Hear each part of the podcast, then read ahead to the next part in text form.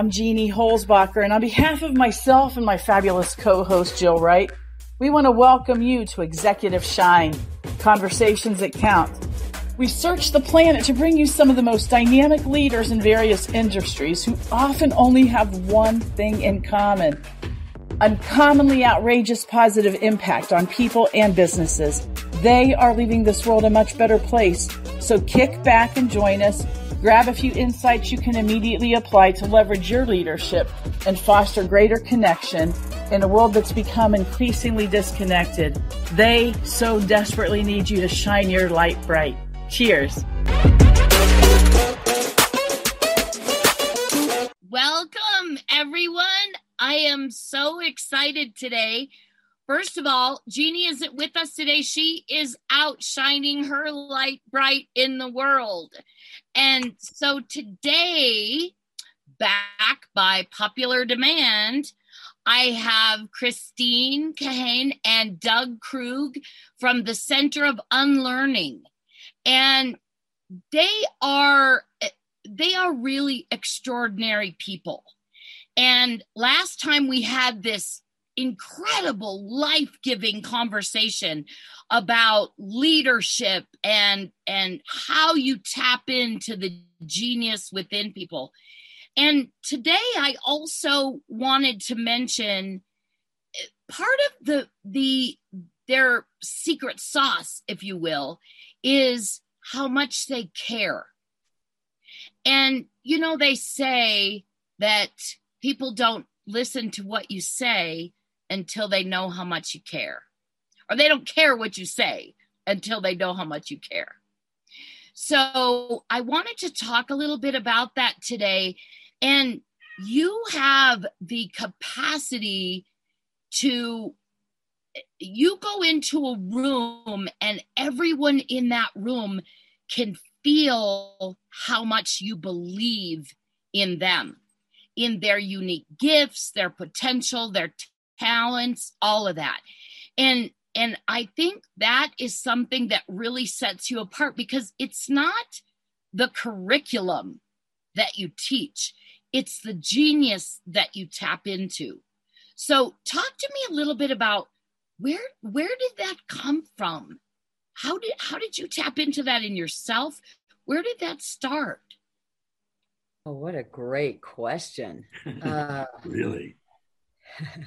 and oh, and I just want to mention as we get started that we are the Institute for Unlearning. If you're oh, looking yeah. for us online or in social media or whatnot, we are the Institute for Unlearning. So yes, thank you. no worries. I think for me, Doug, do you mind if I just hop in? Oh, you you already have. Okay. So I think for me, it was the realization and i was excited about my corporate life and i i loved working uh, in big corporations. I worked down on wall street for a long time. I i worked in in big retail for a long time and i i loved that atmosphere. And what always hurt it literally was painful was when i saw the dedication to creating and causing separateness yes. in the workplace and divisiveness and division in the workplace and and eh, over time you know that's this is over 20 years let's say right i'm that i'm seeing this um and what I realized was that I wanted to be on the journey to find the opposite because there was a belief in me that said, we're all connected. Whether we believe it or, or work for it, it's happening and and so rather than than resisting and fighting against that this is that this natural connection and we can talk later about the the the physics right of the physical science of it um, that's what i wanted to be about. And so i started just being blatantly caring. When and and when people were really scared of it they would toss me out. I got fired from more jobs than I can even than I can remember counting. And it was usually around uh, it was around the a dialogue or the resistance to having a dialogue about about openly caring and, and working toward integration and and connection and I, I, can give you a bunch of examples but that's my short long answer doug? It's true. How do yeah. i top that? So no the, the first thought that came up for me was i left corporate america to start my own business because i was so smart and i couldn't get good employees the people who reported to me in the corporate arena.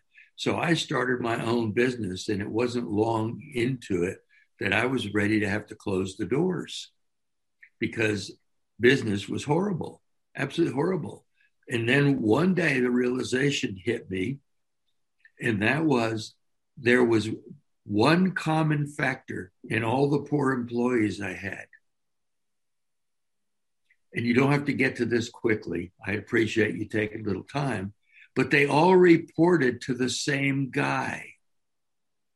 And when I owned that within myself, and then instead of being the one that needed to be the smartest one with all the answers, when I shifted to asking the team what they thought about things and the energy that sparked between them when they were engaged and being asked instead of being told yeah. what to do. And the second was I was also in retail as Christine, but the second was I had never been in retail before. I'd never had a business of my own.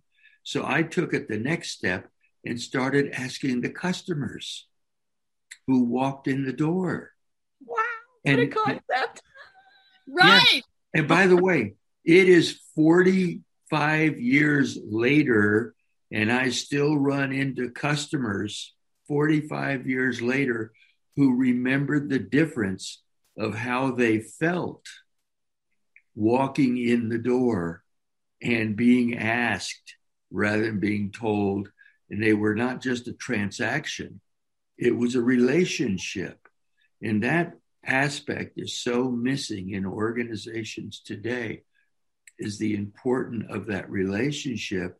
And the one that just popped in is the culture in organizations that causes the employees even to be in competition with each other rather Which is than what work. I saw. Yeah. Yes. Absolutely. Rather, Absolutely. rather than building on each other and supporting each other and, and to see the light, the light bulb shine in their eyes when they were figuring out for themselves what we needed to do to improve the business. And by the way, starting with no money, no background in the business, ready to close the doors. Within three years, I had two additional stores and a purchase option on a 200 room hotel, all because of the people, not me, them. Absolutely. I mean, people ask me all the time, what makes your business successful? And, and I said, it's really simple. You know, I love people.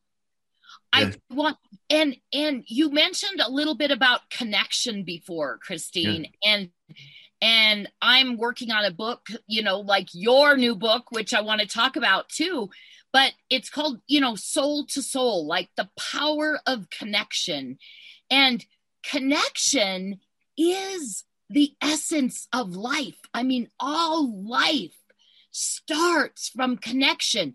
So, so do ideas, innovation, relationships, yes. and all of those pieces are what you specialize in that you can go into an organization and and just take off the mask because that's all it is the yeah. separation is a is a mask it's a protection yep. you know and when you create that space for people then then they start to do those things they connect they innovate they share ideas they build relationships build teams and like you said it when you start the ball rolling it all happens naturally yeah. Doug, it looked like you're going to say something. Oh, yeah. yeah. It, just to build on what you just said, that's why we can go into organizations that we have no background in what they do and produce such incredible, profound results so quickly is that all we do is engage the people in discovering within them, reconnecting within, there's the first connection, Yep. reconnecting within themselves that they start feeling safe enough to start telling their truth collectively. where it and that's where it starts. When they start when they get to hear themselves tell the truth something marvelous happens. It's con- it's contagious.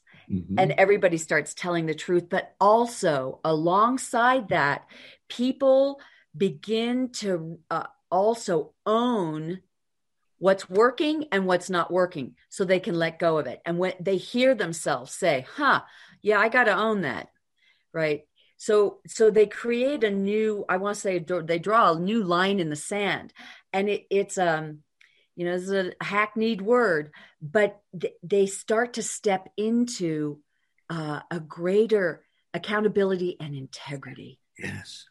And- Ownership. and what, yeah, exactly. And what we say about integrity is as you do one thing, so do you all things, right? When you start being integrous about one thing, it spreads yes. and you take it home. And uh, you know, Doug has a marvelous, we do a marvelous module on integrity and he he has gone around where he has seen a lack of integrity and where people sell out um like like uh where you'll see uh wadded up paper towels around the waste basket in the bathroom of the VIP of the B- VIP bathroom where we're where we're you know doing a, a, a an engagement. And nobody's nobody's bothered to put the paper in the trash into the waste basket. It's everywhere around it like because somebody else is going to come and clean up after them.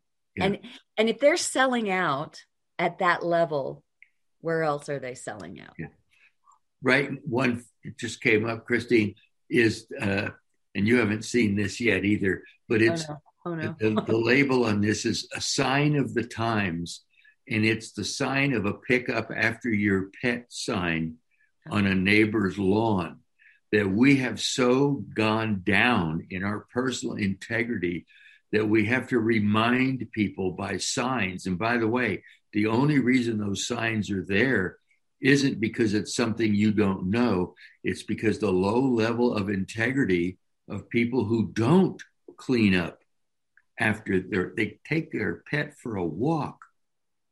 You got to know something could happen on this walk. And that is happening in, in corporations, businesses, government, all across the country. That return to personal integrity is so vital. Well, and personal responsibility too. i love I that. think. yeah. To Well, to really because because along with integrity you have responsibility. Like you are the only one responsible for the success of yourself. And and one one thing that i want to say when you when you were mentioning that is you were talking about uh, uh, like making mistakes.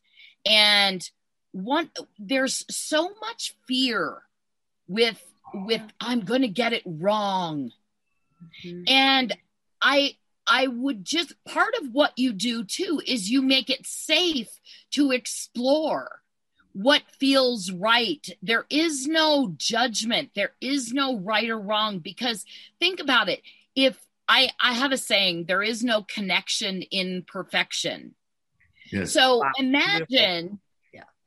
If you went to work and everything was perfect all the time, would you connect? I mean, think about it. Would you build relationship if everything was rosy posy all the time? No. You build relationship when you experience something. You might get it wrong. You might need to explore different options. But when you can go into a situation, a difficult situation, that's when you build relationship. That's when you connect with people, when you've gone through the war together. I mean, you do a lot of work in the military Yeah. and those people understand what it means to build relationship that lasts. Yeah. So, how are you helping people? I, I, know you do. You make it safe for them to explore without yeah. judgment. Yeah. Here's a different ideas. Go ahead, Doug. Oh, just a classic example an executive team of a major healthcare system and, and the leader invited us in, the CEO, to get experience with working with his team. And one of the people on the thing, he said, Here's an issue we've got. One of the people on his team said, Oh, here's an idea of what we can do. And the CEO immediately said, I have a better idea. In the snap of a finger, what was the likelihood that anyone else on that team was going to raise their hand or suggest anything. And this CEO was so proud of himself that he had this bright idea without realizing what he had just caused the disconnection. Yeah. And by the way, recovering it is a lot harder than holding it and keeping it. And that's another missing piece in understanding is how quickly we can do it unconsciously as a leader. And the recovery time is tremendous and the cost tremendous. Well, to rebuild, you, you keep saying it, Doug, and I'm thinking trust, right? Yes. Trust. Thank Rebuilding you. trust. Yeah. Um, yeah. Is so important. I think too, uh, we we have a fascination in this country with with uh, uh, problem solving, and it, it it is a it it is costly because when we are fixated and and and we build we literally can build businesses around solving problems it it is in its uh it breeds mistrust the way that we focus on what's the problem, who caused it, like who's to blame, right? And that, you know, as soon as we go into the blame game, you know, and and bless Brene Brown for for bringing vulnerability and and shining the light on shame and blame, right? But as soon as we're blaming people and they get shamed, they shut down. They mm. shut up. They get ostracized disconnection happens it, it, you know it happens in an instant and it's so nuanced but but the people who end up succeeding are the ones who can find the problems and and then fix them but look at how the you, uh, the universe of options and possibilities starts to shrink and and decline when all you're doing is looking for the problems because there's evidence for for problems all day long. But the thing that people aren't paying attention to is that there's also evidence of what's working and what's going well and what's going right and and literally what you could be building on so and that's that's the channel for building trust and connection Absolute. so yeah. when we and i'm going to shut up now but but i do want to bring this stat the statistic um, forward. And that is, we have for decades now, my entire my entire adult career in corporate America, we have been at about 87% disengagement. And when people hear that, they go, oh no, Gallup says that, you know, it's much improved. And, but what Gallup is doing is, you know, splitting hairs, but there's still 87% disengagement in the workforce over decades. And Doug and I believe at the Institute that it's because we continue to be focused on problem solving. Well, and you do it so beautifully. And and I want to bring in one little principle. I I learned this when I was very young. I remember being on the back porch after church at one of my relatives' house and he was my uncle was teaching me that he said, "Jill, you don't have to be the smartest person in the room. The really, really smart people they bring in all of the other experts in these areas mm-hmm. so that you, as the leader, and me, I just wanted to have fun. You know, I don't want to have to think about all these things. So I want to bring in people that love doing all of these different things so that they can be the expert. And I think that that has been a big key to my success is that I want to honor the experts and I want to honor the genius within my team. I don't want to do all the work. And if leaders can learn, I mean, maybe I'm lazy, uh, but I want to learn from other people. I have good ideas, they have good ideas, and together we are finding solutions for things that I would not have been able to think about on my own. And right. that's what you do so brilliantly is you go in and you cultivate because often they have brilliant teams around them, but oh, maybe yeah. they're underutilized. And so you That's show the disconnect. Them, hey, that life is easier. You know, if you just tap into the the wisdom around you and look at what happens when you do your yeah. life becomes exponentially more free because yes. now the, carrying the burden of having to be right yep. and having to be the leader with all the responsibility is a heavy burden. It is. Well that some some people's definition of success is the feeling of that burden. That means they've you know they've achieved they've arrived they're you know they're at the p- pinnacle they're on they're, they're that means that they're the the leader. But they're missing all the fun yeah. So i mean if if they can if they can understand that that uh, that that's why they die. That's why they have heart attacks. That's why all of these things happen. People aren't meant to carry other people on their backs. You know that that's not the idea. We're meant to walk hand in hand and learn from each other and grow exponentially because of the combination of the wisdom in the room yeah, we call it co-intelligence. And it is we watch it in a room, Jill, we watch it come alive. You you that you see and feel the energy. The voices get louder. Everybody's talking. The energy gets bigger and bigger and bigger in the room because they're co-creating.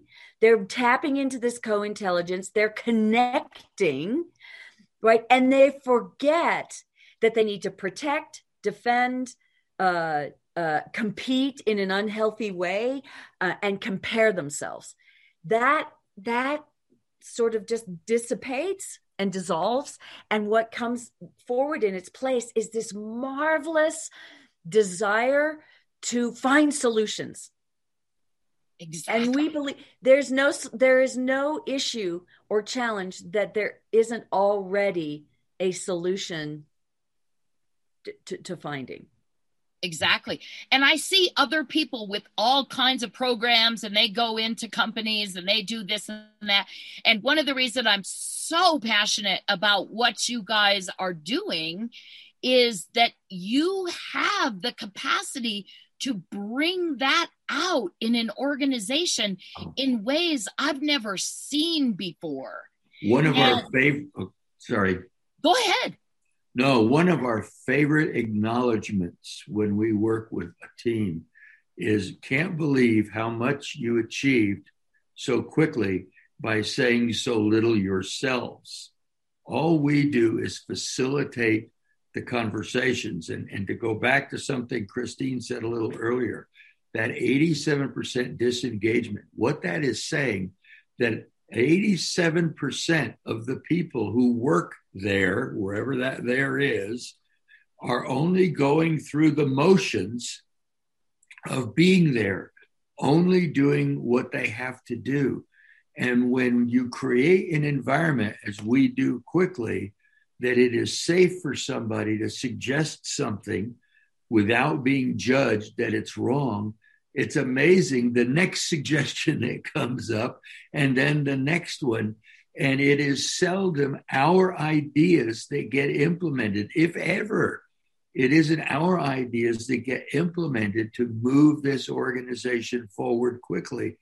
It is their ideas that have always been there when a leader understands this whole dynamic of connections. And, and here's a quickie on this with the problem solving.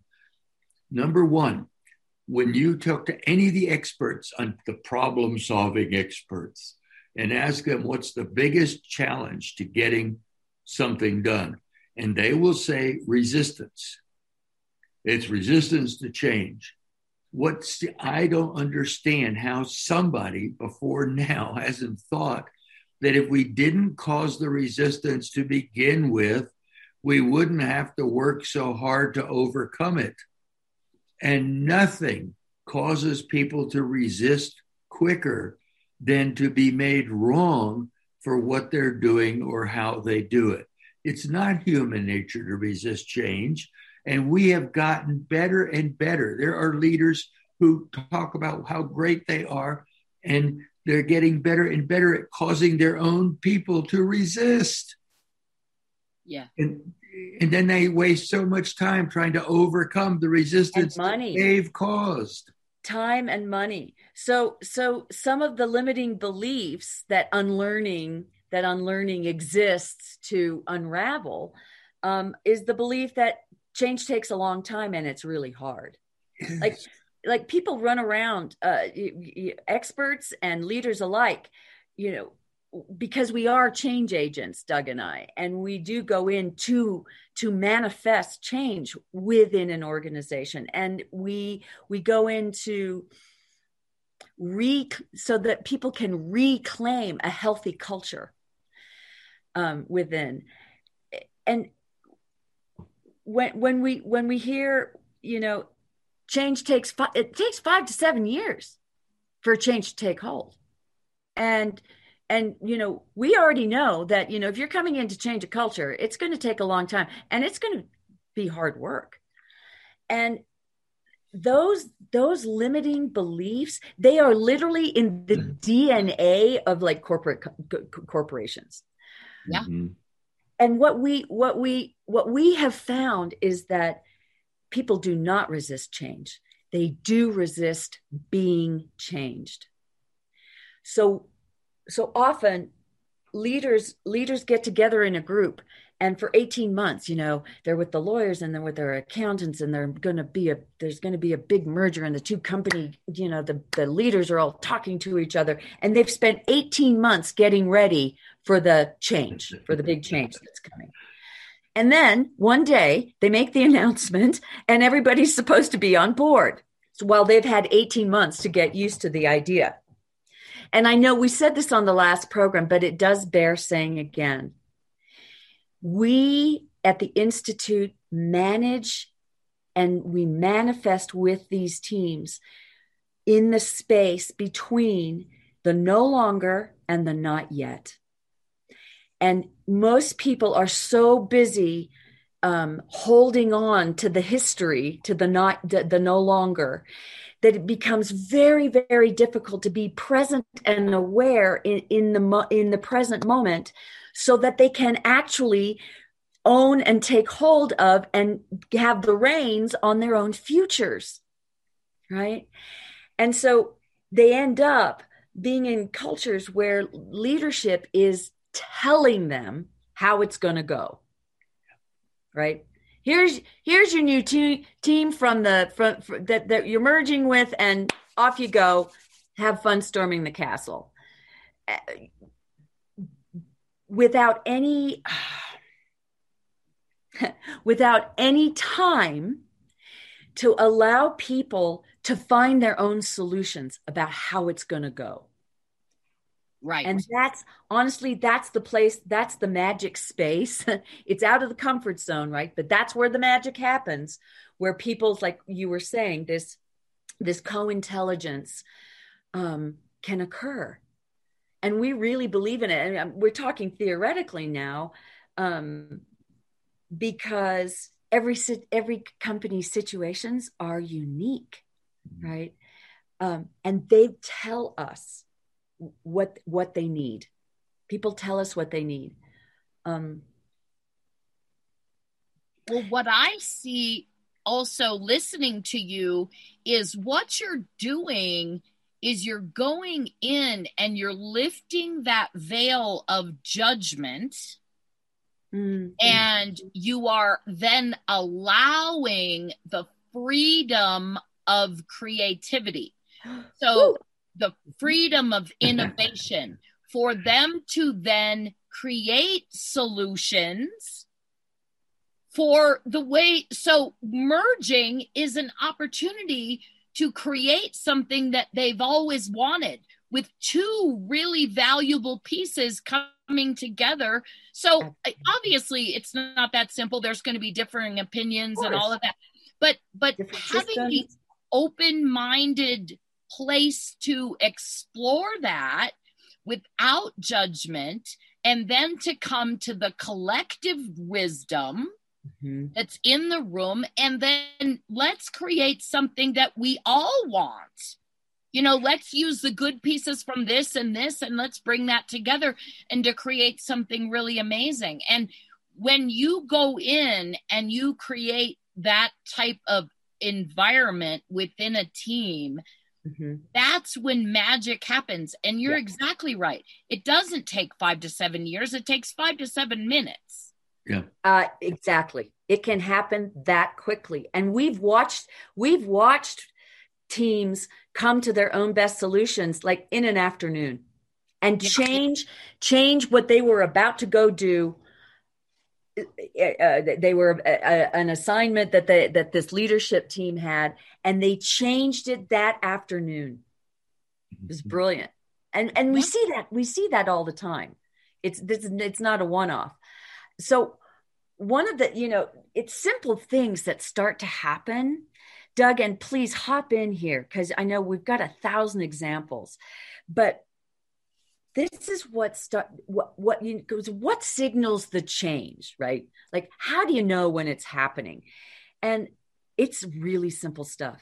People start saying please and thank you. To each other. Yeah. wow. Well, here's here's a simple question that, that leaders might consider, and the place to start is with themselves, and then ask your team this same question. But are more of your meetings focused on what isn't working, the problems, or are more of your meetings focused on what do we want and how do we get it? We have gotten this belief, this is the major issue with this concept called problem solving, is the belief that if we fix all of the problems, everything will be fine. And what we've discovered is if you do more of the right things more often, you will have fewer problems that need to be solved. How can that little simple common sense not have prevailed over corporate America? The, the one example that pops up is a $4 billion project with a major defense contractor. And the military team they're working with said, We don't want to work with you anymore because of all the problems. They turned it around with one question from the defense contractor after we had worked with them. They turned around with one question Of all the things we have done, what are you pleased about and are getting better results from? And this same team that was going to fire them because they were unhappy started listing them. What they discovered was about 85 to 90% of what our client was doing, they liked. But about 100% of their attention was on the few things that weren't going well. So they started doing more of what they were getting the results by doing. And it's amazing how the problems disappeared. Yeah. Because they were getting first? the results. It, it was that simple. One question that nobody had thought of. That's the insanity of this belief that we inherited that the answer is we have to solve all the problems. That is so backwards. The, the piece that we have missed, the conscious, Christine touched on it. I'm going to bring it back. There are times when we are getting the results we want, and there are times we're not. The common sense that has not come out of that simple statement is that both of those are caused. When we're getting the results we want, it's not an accident. Well, more organizations that we work with and start doing more of what's getting them the results they want already, it's amazing how quickly and better the results become and how much less stress and effort. And effort. And what and and i want to circle that back. Thanks so much doug. That's so essential. What's what's actually occurring in those teams where more and more stuff is working well they care. They care. They care about each other and it becomes obvious. And they're caring about each other because of the results they're getting. Like that's and and when there's less stress and effort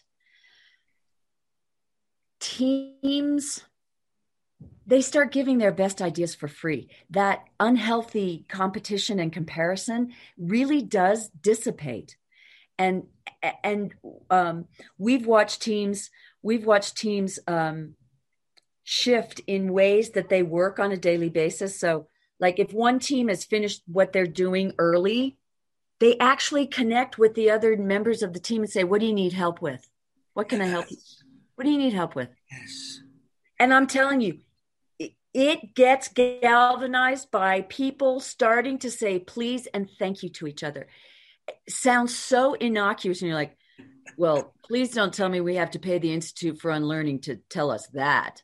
But but it's the first sign. It's like the canary in the coal mine. It's the first sign that we recognize when things are shifting. When people who have been cynical, shut down, shut up and and just getting by because they they do not have a voice and they don't feel cared for when they start feeling cared for oh my gosh and i'm telling you caring is contagious yes. and it is we call it, we call it the cycle of goodness and we we 100% believe in it and you know what we can't come in as the expert and say okay from now on every day, you know, here are the five things you need to do. And it starts with saying please and thank you. If we went in and did that, there would be a zero uptick. Yeah. That is that is not that's not how we get it handled. We get it handled by believing in people from the get-go. And and I want to share this one example because it was so it was so stark. It it it it it shook me we had a CEO and a COO of a team, and we'd been working with the team for a couple of days, and they came in on the morning of the third day. And and they actually made fun of us by saying, "Oh, well, the institute, you know, they really care about you." You know, it and and they mocked they, they mocked the caring and I and I I took that away and I thought, what what was that? What was what what how, why did that happen? And and it dawned on me that this, this pair of leaders in particular had an inkling that if their team felt cared about, they would no longer be in in control and commanding. In charge. In charge unequivocally and and you know they had some they had some pretty brutal uh, ways of commanding and controlling um, but that but that was the reason and so isn't it interesting? Intuitively these two gentlemen knew that they if if they were going to stay in command and control they had to create a disbelief that that there was genuine caring going on. And that's how so so what am i it, it's it's a roundabout way of saying that's the power of caring. Yeah. And in a word it's honor Beautiful. and to the I degree to the degree people are experiencing a need to protect and defend themselves they cannot experience being cared about or trusted at the same time. time that simple dynamic is so prevalent in the culture. A culture of an organization is the summation of the mental state of the people in that organization. And it is so easily identifiable by that one aspect that Christine was just talking about the degree that people feel respected, listened to, cared about, acknowledged. It's I always, it's that simple. I always look at, um, you know, when we go in and we look at at company, you know, their their mission statements, their vision statements, their values, and if if they have if if they have you know our people are important to us like if that's a value or or or a, a leadership principle that they follow if it's anywhere but on the top we know there's work to be done. Yes. It needs to be the first. And the slogans and banners on the wall with those words are useless compared to the degree it is being modeled and demonstrated by the leadership I agree. People ask me all the time, how do you uh, uh, how do you have people work for you for 25 years, 20 years, 15 years? Why do they work for you for so long? And I said, well, in a word, just like I said, Christine, honor. And I said, tell me the last time you felt honored in your job. Wow. And I have yet to meet anyone that told me could give me an example of how they felt seen, heard, respected, trusted, honored in their work. Wow. And I love what you just said, Doug. The culture is a summation. Repeat that again. That was just beautiful of the mental state of their people of the people in the organization, the organization. and and the degree to which they are feeling respected cared about uh, honored uh, valued appreciated and it is so christine said it earlier it seems so simple like a word of a thank you but i mean we got a call from an organization from the leader of the organization has got to tell you what happened to one of my direct reports. this guy was heard saying thank you to one of his people. Word spread through that. This is a critical organization, by the way, high level. Word spread that this individual actually said thank you to someone. It was so unusual. But it's a military was, organization. Yeah Yeah. Yeah. and and it spread right yes. So if this one guy started saying thank you the cynicism in this senior team started to evolve almost immediately. It's like well if he can say thank you you know what? Me too. Yeah. Yeah. Yeah. Yeah, the power of thank what you're you. creating. Cycle of goodness. Yeah. Even Ooh, if cycle, good. cycle of goodness. Yeah. Even, i love that. Even cycle if, of goodness even if their reason for doing it, this secondary person, their reason for saying thank you is maybe not a commitment to the thank you, but it's realizing it's something that would make a difference. They will get to a deeper understanding of the importance of that once that begin becomes part of their come from. And that's a term just to come from I'll bet there isn't anybody out there who hasn't had a situation with an interaction with somebody that you immediately understood that their come from in interacting with you was not for your good. That come from term, it's not a scientific term, but I'll bet we've all experienced the impact of the come from in somebody we've had to deal with. And that shifting those come froms is a big part of the cultural transformation that we facilitate. You're right, Doug, because people can feel it a mile away. Yes. Yes, ma'am. Yeah. Yeah. Yes, and it's not about language, it's about their energy. And it goes back to what you said, Christine, about the caring, about the and it's it's how they experience you and Christine is they feel yeah. that where you're coming from is such a powerful belief in the success of their organization that you create that kind of an energy within their team. We believe that they're whole. When we when a person comes into a, an initial inquiry with us, we we do it you know one one one on one. We see them as whole. They are not broken. They are not diminished. They they're not there's nothing wrong with them. We see them as whole and people can feel that. Yes. Back to again the common the overall premise of this whole thing of problem solving starts with the belief that there's something wrong and Broken. inherent in that that something is wrong to come from is it's because of something someone is doing which is where the blame and the judgment comes in. And once that starts, the culture goes downhill in a heartbeat. Yeah.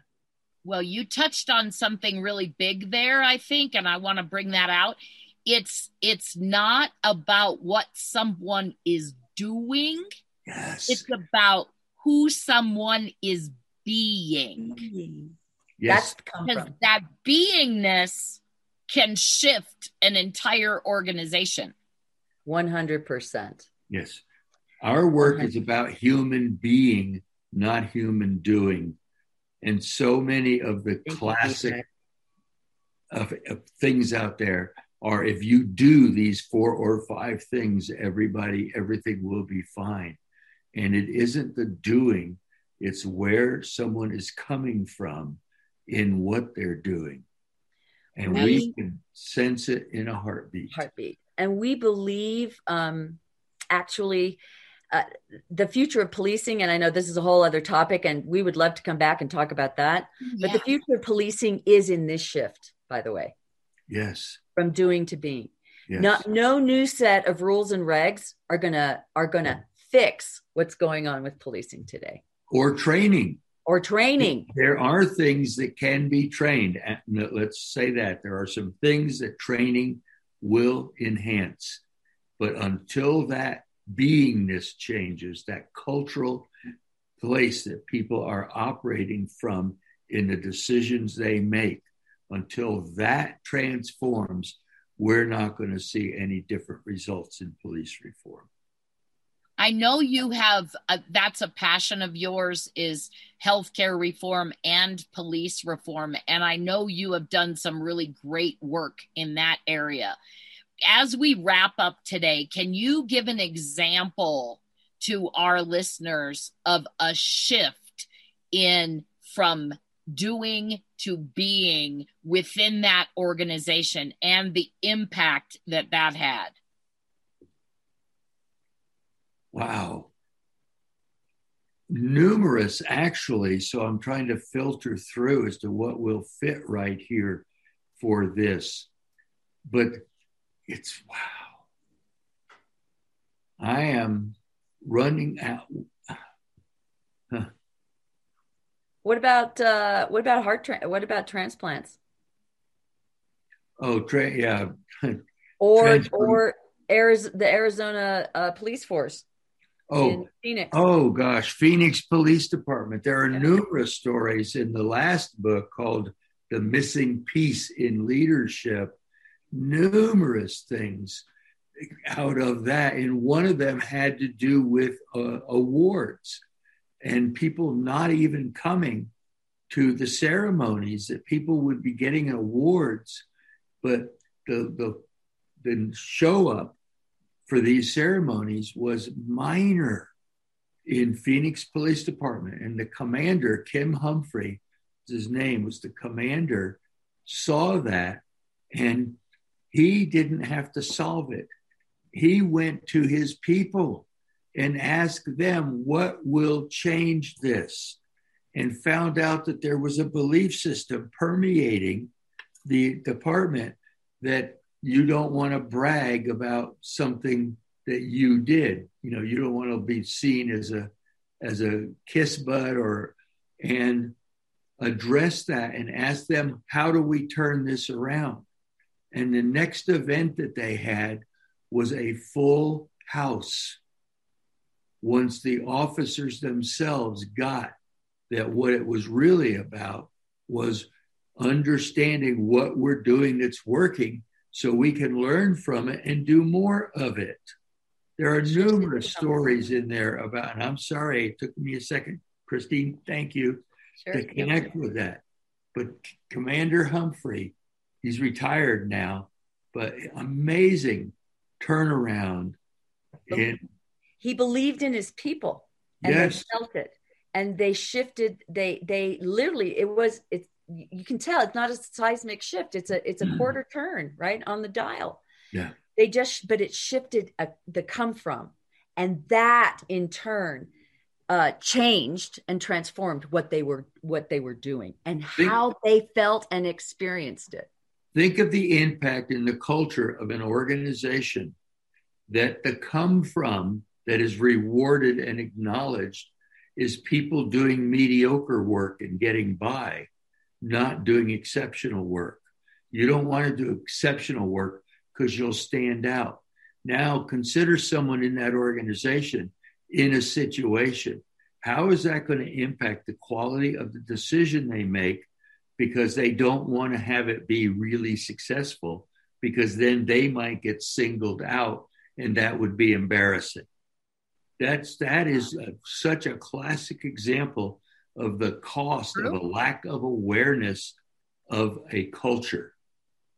We're actually we're actually starting an engagement now uh, with the military organization where that is prevalent. Yes. We're what we're starting that now. Yeah. Um, and I think that's an undercover thing that that is prevalent in a lot of organizations. I don't want to stand out. I just want to. I don't want to rock the boat. I, well, I don't want to do. It's part and parcel, Jill, um, and I love that. Like in quotes, what you're saying, um, the way people manifest it, but it's part and parcel of that unhealthy comparison and competition and the 87% disengagement. Yeah. Yeah. Comes from a lack of collaboration. And yeah. and no yeah. one has made collaboration okay. I mean, they have they have defined it like like the example you used earlier. They bring everyone into the room, somebody shares an idea and the leader says my idea is better. Okay, we, we collaborated. That's not collaborating. No. You know, but they don't understand and and i i don't want to forget that you have a new book coming out and so i i i don't want to leave that out. We only have a, like a minute left but let's give some information. How can people get in touch with you? And t- talk a minute about your new book. Go christine. Okay. Uh, you can reach us always on our website which is instituteforunlearning.com uh, and we will respond immediately. Uh, that's probably the best way. Or you can email me at Christine Kahane at forunlearning.com. Uh, our new book, uh, it's a part of a series on unlearning. Um, and it's called Unlearning Breakthrough, uh, Breakthrough Leadership uh, through Revolutionary Thinking. So if you want to be a breakthrough leader, you want to break through the clutter, you want to start doing things in ways that that are going to get you different and better results. Easier. And easier with less stress and effort.